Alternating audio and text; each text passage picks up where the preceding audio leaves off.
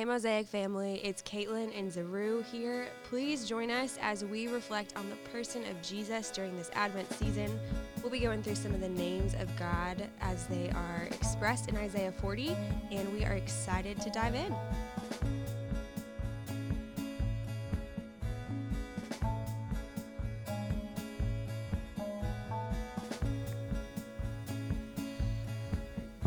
All right, what's up, y'all? What's up? Uh, we got Zaru and Caitlin back in the building for another installment of this Advent series. What's up, Caitlin? Hey Z, how's it going? It's going well, going well. I am tired this morning. We are here on Friday. What is the date? December 10th or 9th? The 9th, yep. December 9th. We're going to get this podcast posted today, too. But uh, I've been looking forward to having this conversation. Um, we're talking about Mighty God Mm-hmm. today from Isaiah 40. That is another name we call Jesus. So, True.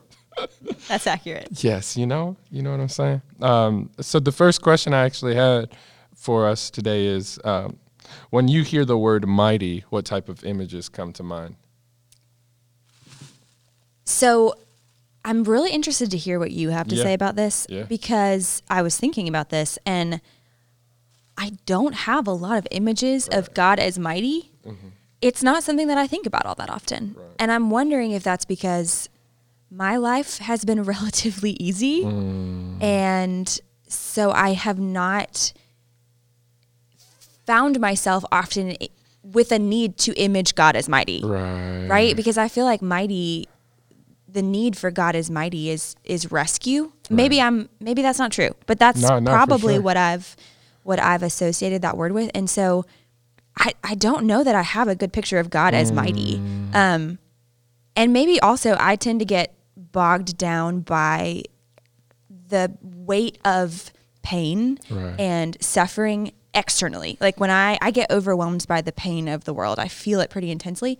And so maybe it's something about God that I need to really like meditate on Yeah, and work on because I don't know that I have a good picture of God as mighty. No, that's real. Uh, yeah, the images when I when I think of some, when I just think of mighty in general, even if it's not related to God, they're not the best ones, the best pictures, because usually when I think might, it's similar to what I was kind of talking about in relation to Prince's last time. Yeah. It's it's uh, folks who use their power and riches to overcome the weak Yep. and the depiction of God for many. Uh, actually, not in every text. It doesn't seem like in every text that God's might is used to rescue, although that's how it's meant to be understood, right? Yes. There are passages, you know, like the conquests and everything like that. Um, God's might through the people of Israel just just slaying folks, but. um, yeah, it hasn't always been like, oh, here is a mighty warrior coming for us. And I think some of that is because we're always told, oh, Jesus' incarnation was a disappointment for those who are waiting for a mighty God. Yeah. And so we've had to reframe mighty to be meek. And don't get me wrong, I think there is a lot of strength in meekness. Yes. Uh, and a lot of beauty in Jesus' nonviolent way of roaming the earth and sa- saving us, uh, even in passively receiving suffering. However, Isaiah does have many pictures of the delivering God. Who is one who wears a warrior suit? So in Isaiah 59, that is one of the first places you see imagery that Paul uses in Ephesians about uh, put on the breastplate of righteousness, the belt of truth, the the shoes of peace, Yeah. and that wasn't just to like fight off spiritual principalities. That was meant to image this person in power coming to the weak in order to uh, save them. So that's been like the most um, recent one. But yeah, it's it's it's that it's a it's a mixed bag of what I think for that. Yeah, I feel like there's tension um, for Yeah. me, and I wonder if part of that is our is is a response to or a reversal of maybe the cultural Christian understanding of might. I think we I grew up with a lot of um, imagery around like battlefields or Yeah. like on a crusade for Christ, Right. or um, I think it's been misused the idea of might Right. but I, we have to be honest about like I'm currently in numbers Um, that's that's where I'm reading. It's I told someone today it's actually really boring. Yes. Um, I'll just be honest. Yes. And also I have seen the fruit of it because when I start to meditate on New Testament scripture, I'm like, oh yeah, Yeah, yeah. that's what that's about. Right. Um, but in the moment, it's not that fun. However, you know, in the early Old Testament and really throughout the Old Testament, there's a lot of, you know, Wesley kind of alluded to this or touched on this a few weeks ago with his sermon. Um, there's a lot of violent imagery displaying God's holiness, His mightiness, like His sovereign, Right, His sovereignty, right, right, really. and there's tension there for me the one of the ways that i've learned to start thinking about that and i should have looked it up and i didn't but there's a i'll i'll maybe like send it out in the group text but there's a podcast episode that the liturgists did and i listened to it several years ago when i was a fellow um, and they had a guy on there who was talking about he was a, a black american man and he was talking about you know, in the Exodus story, when God destroys all of the Egyptian Yeah. soldiers, it's a comfort to him Right, right. to see God as mighty, to know that if I am, if I or my people are under an oppressive regime, I want to know that my God is willing to decimate right, right. the person who is oppressing me. Right, like right. I want to know that I'm protected. Right, right. And that's a comfort to me. And also, in that mightiness, Jesus introduces in the New Testament when he comes a- new way of thinking about might as yes, I'm God is able to decimate the oppressor and also Jesus offers a way for the oppressor to come and surrender. Right, right, right. Like it's it's both and that mightiness is in his meekness and I don't have a good concept of that yet Yeah, yeah. but I it's like a it's like a vague feeling that I know like I'm like okay I need to move towards God as that because I don't understand God in that kind of way. Right. Yeah, yeah, absolutely. Um, that understanding of God in his might, specifically for the African American black context, Yeah. is very specific. If you uh, read African American religious history and get in touch with the practices of enslaved ancestors and whatnot, the main way they viewed God was as liberator. Uh, so you'll hear about stories of revolutions and even uh, people called like Nat Turner. Now, Nat Turner was an enslaved person who, uh, after several years of just being beat up and abused and seeing many killings, uh, the way the story is told, but it's written also by a person who was in a lot of power that day, so they probably fudged up a lot of his story, went on these rampages to save some of the people on plantations. You know what I'm saying? And, and that required defense. So when I think might, I for sure think a person who's able to defend and rescue and lead to uh, places of freedom. Yeah. But also like uh, that type of might of God that we need is also in response to another kind of white, not a kind of might that Yes. is toxic Yeah. and uh, wicked, and that that is where um, the rub really comes because you'll have these philosophies. That's why the nonviolent philosophy was like such a big thing, and you'll see so many uh, discourses and disputes in relation to uh, like even Malcolm X or Dr. King before they started working together. They got into a lot of debates like, "Yo, uh, the type of might you're trying to show through meekness, MLK, is it's leaving people susceptible to death. Like if someone touches me, I'm a I'm gonna pull out my AR, or I don't know if he had an AR, but some type of M16 or uh, weapon of defense. So yeah, that's those are kind of some of the images that come to my mind in this uh, uh, tension I wrestle with. The second question, uh, it kind of relates to something you said earlier, but it's two parts. So, yes, does our God being mighty serve as a comfort to you? If so, why? And does it sometimes create fear? Um, I know we touched on that a little bit, so we can move on. But if you have any other thoughts on that, just let me know. Yeah. Um I think ultimately, yes, it mm-hmm. does serve as a comfort. I want to know that someone is in charge mm-hmm. and someone is more powerful than me because I like to think that I'm in charge and mm. everything that happens in my family or in my marriage or in my neighborhood relies on me doing the right thing and actually to recognize that I have no control, I have no power Right. other than what I other than the power that I rest in in Jesus, like he he has all the might. He holds all the power.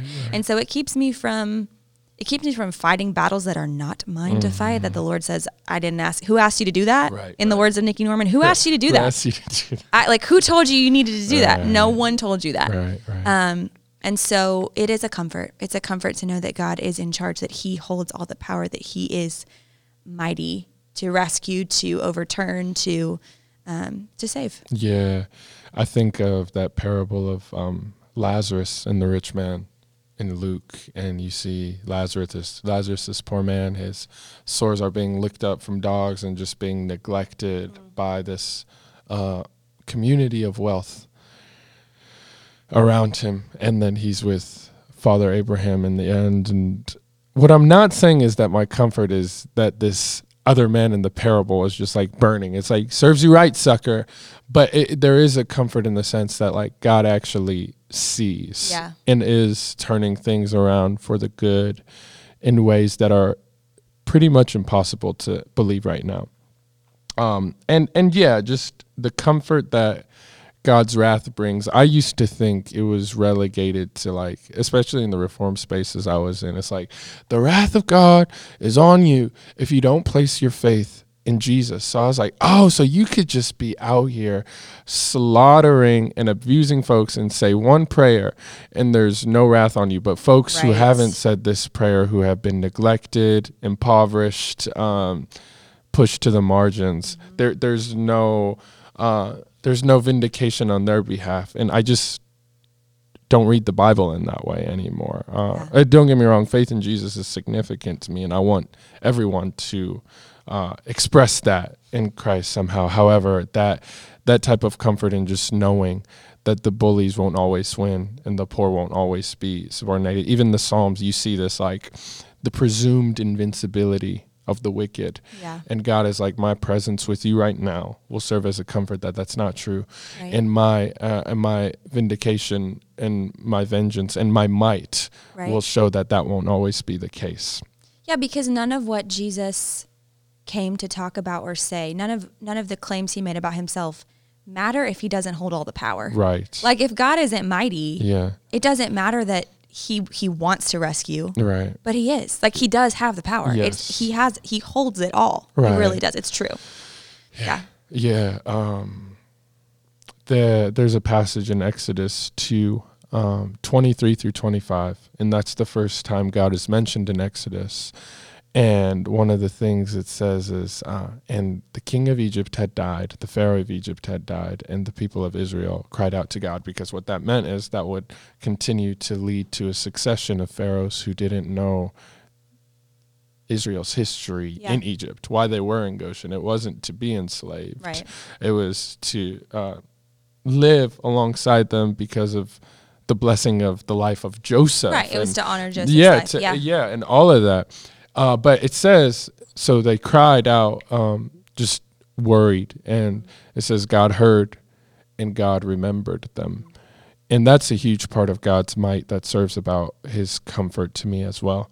Um, not that He forgot in His mind somehow that things, but it's like, all right, I'm ready to act, and Yeah. th- Moses is on the scene. Next yeah, chapter. he was moved to compassion and he responded to the cries of his people, and he could because he is mighty. yes, He is mightier than empires. He is mightier than the gods of the day. Like he actually is. Yes, Yeah. in- indeed, indeed. Um, is that is that ever like a a fearful thing to you? It probably should be more so Right, right. than it is. Uh-huh. Um, because I feel like no, I don't experience a whole lot of fear Mm-hmm. of God's might. And that's probably because I wrongly believe that I am on the side of good, Mm. that I am on the side of morality. And Susie Coppins went off the other day Mm. in Mosaic Women's Bible Study when she said, Morality is a social construct. Right, We need to be concerned with righteousness. Right, right, And right, right. righteousness is agreeing with who God says He is, Mm. and because of that, being obedient to what He says to do. That's different than morality. Mora- Yeah. morality is just the social code of what what we Right. believe in this day is right and is wrong. Right. I probably get stuck in morality quite a bit and believe that I'm on the side of the good. So it feels great that God's mighty, right? Because I'm on his team. Yeah, yeah, yeah, yeah, yeah. And in actuality, like, it is not about what I perceive as good. It is about, am I aligned with the character of God? Do I understand his sovereignty? Do I understand his absolute power? And probably I don't. Mm. And therefore, I'm not as afraid as I should be, Wow. which is tough. No, no, that's that's good. I don't know if we always realize or are willing to come to terms with how much on the side of good we're not. Right. and that that should actually be a comfort. Yeah, yeah. You know what I'm saying? If we, be. yeah, if we were to be revealed, if that were all to be exposed, it would just be like embarrassing. Like I Oh, get, yeah. I get really embarrassed pretty quickly Mm-hmm. anyway, and so that type of expose is not what I would want to be in the headlines. You know what I'm saying? But um, yeah, it it hasn't served as much as an insider of fear for me either, and I think for some of the reasons that you explained, and I think. Um, at sometimes it's because if I can just double down on what I think is my responsibility to do in this life, yes, in relation to morality, but also this this um, conviction that righteousness is loving my neighbors and Yeah. loving the poor, even if I don't feel God's power around. Yeah. That my lack of consideration of God and God's intervention, uh, it just won't lead to as much uh, internal crises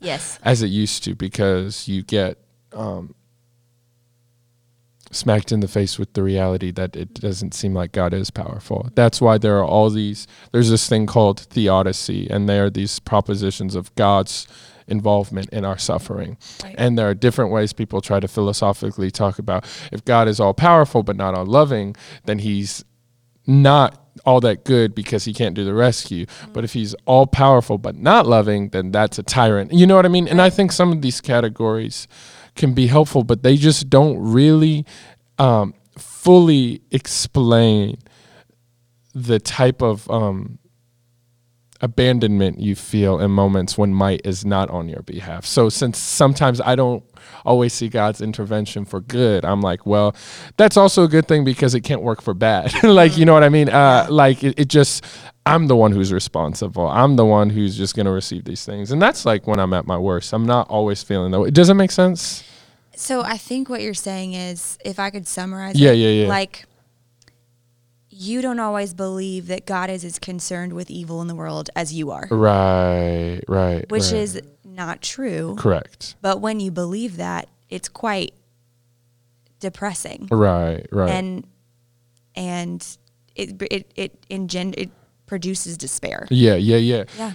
And, probably pride, right. because God, why why haven't you done the thing that I think you should do? Correct. But especially and yeah, yeah. And it uh yes, for sure incited uh by pride, despair.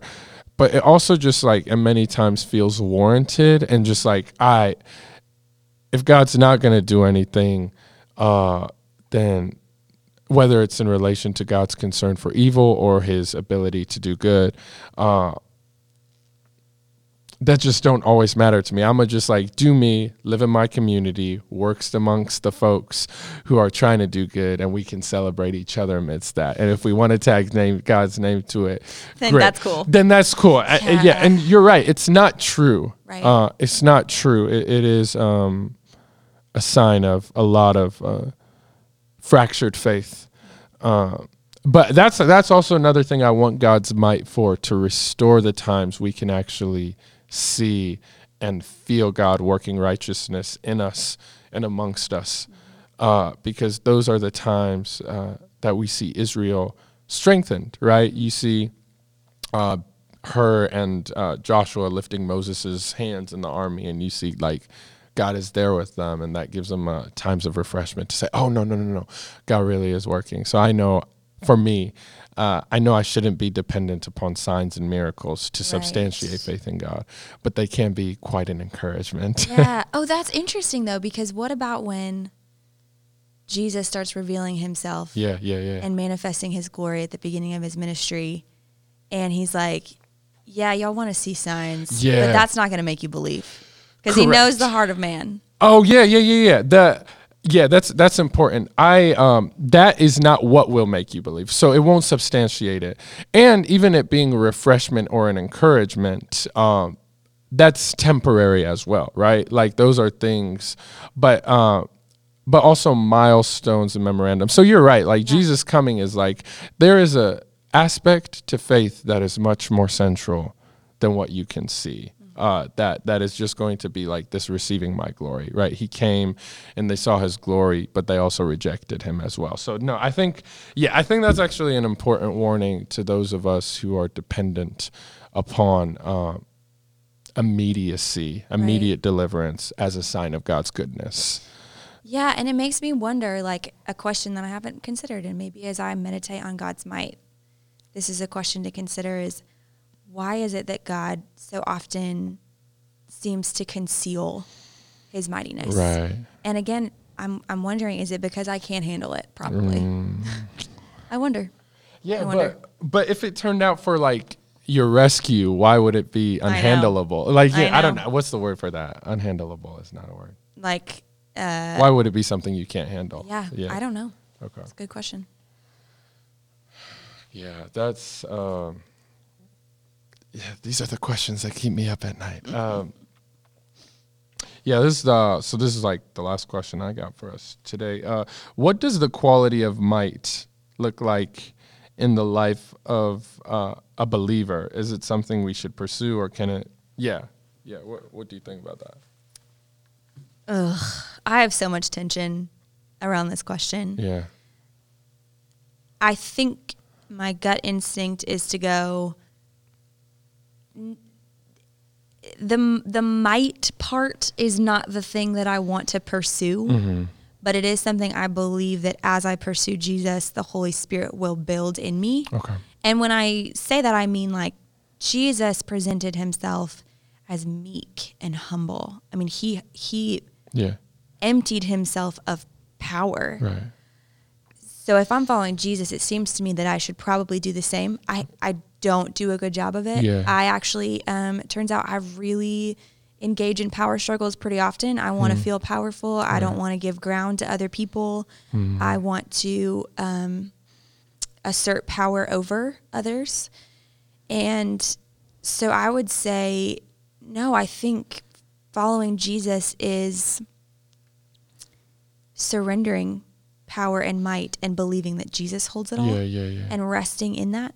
Um, at the same time, you know, we're heirs with Christ. Yeah. We're given biblical authority and mandated to rule over the places that we inhabit, our our neighborhoods, and that doesn't that doesn't mean I don't think an assertion of, of power. It means um, working for the good and the flourishing. But you got to believe that you have the authority to do that right. like I, I so there's tension there for me um i don't think i do a good job of it so i tend to either a assert my power and power up over others or when i really when i probably want to be lazy and just have an excuse give my power away and go uh i can't do anything there's nothing i can do right and so what does it look like to faithfully trust that God holds all the might. He Yeah. holds all the power.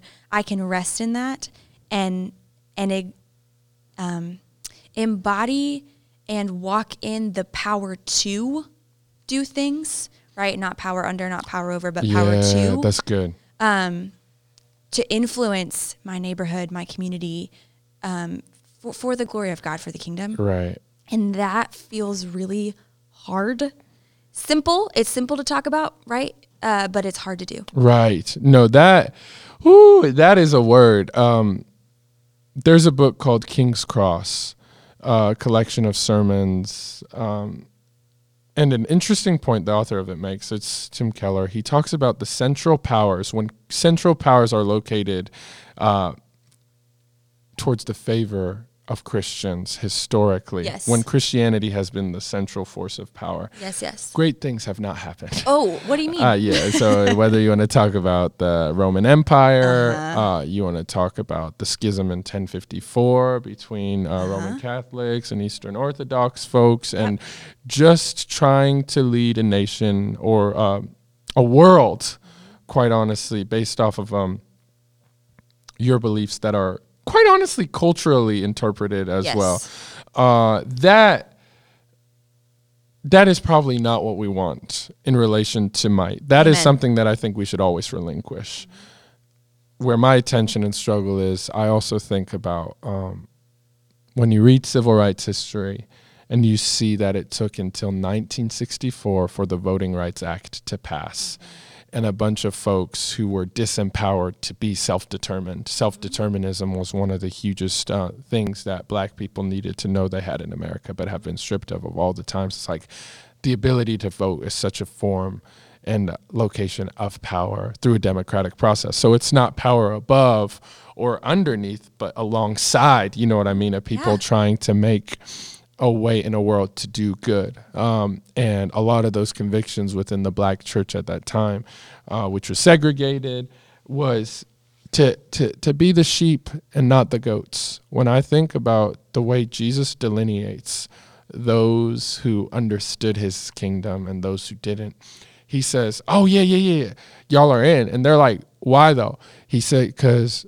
you fed me when I was hungry, you clothed me when I had nothing, and uh, you um, housed me when I had no house. Uh, you gave little, well, you gave cup of cold water to me when I was thirsty. And they said, When did we do this? And he said, When you did to one of these little ones. And that's what I think uh, that uh, the black church has hugely uh, been a witness of, though might has not always worked for them. uh, it, it has always been. It's been leveraged as a way to actually do good in the world rather than to assert.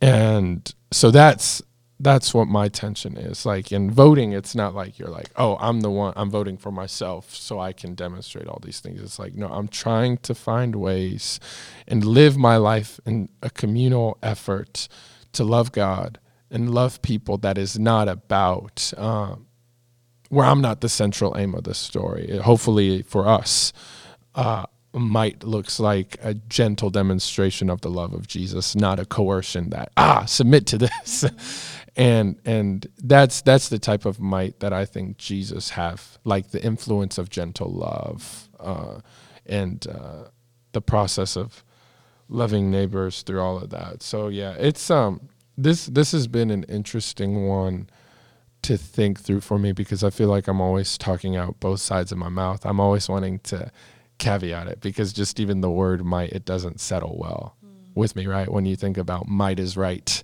and all that means, it's uh, it's gonna be. yeah, it's not a pretty picture. Yeah. Yeah, you know, I I go back to this a lot because I was able to really enjoy some great teaching when I was a fellow. But um, one of my professors, Gary Weedman, professor at Johnson University, he taught a class on power dynamics, mm-hmm. and he this sort of central thesis was that we as Christians learn about power from watching and understanding and meditating on the interactions of the Trinity within mm-hmm. themselves. Mm-hmm. so, God the Father, God the Spirit, um, and then Jesus, God the Son. And Jesus modeled what it was like to fully rest in his Father's power, to know that he didn't have to exert himself or assert power over anybody else in order to accomplish his mission. Yeah. He waited for the Father's command. Mm-hmm. He listened, he rested. And then when God said, "Go, go, it's time," he he obeyed. Right, right. And in that way, he had all the might of the creator God at his fingertips. And he never did anything apart from his father telling him it was time. Yeah, yeah. And so I just, I would love to be a person who does that. And I am absolutely not. I often feel that I am under the power of others. And when I believe that, I then have to power over others Right. in order to get my way. Yeah, yeah, Instead of resting in the knowledge that I am in heir with Christ, like I share in his inheritance, which means the Father, I have the might of the Creator God Mm-hmm. loving me, guiding me behind me, and all I need to do is wait and listen for His voice and then obey. Mm-hmm. Um, and I really don't do that very often. Yeah. Um a lot a lot of good stuff to reflect on there. The the waiting, the the watching, the trusting. Yeah. And yeah, th- that belief that power really does belong to us in Jesus. Mm-hmm. Um, it's very different than what we probably want power to mean. Yes. And that's okay. So, for sure, like, thank you for coming on again. We got a couple more of these. Uh, pray it's a blessing to y'all, Mosaic. We love you.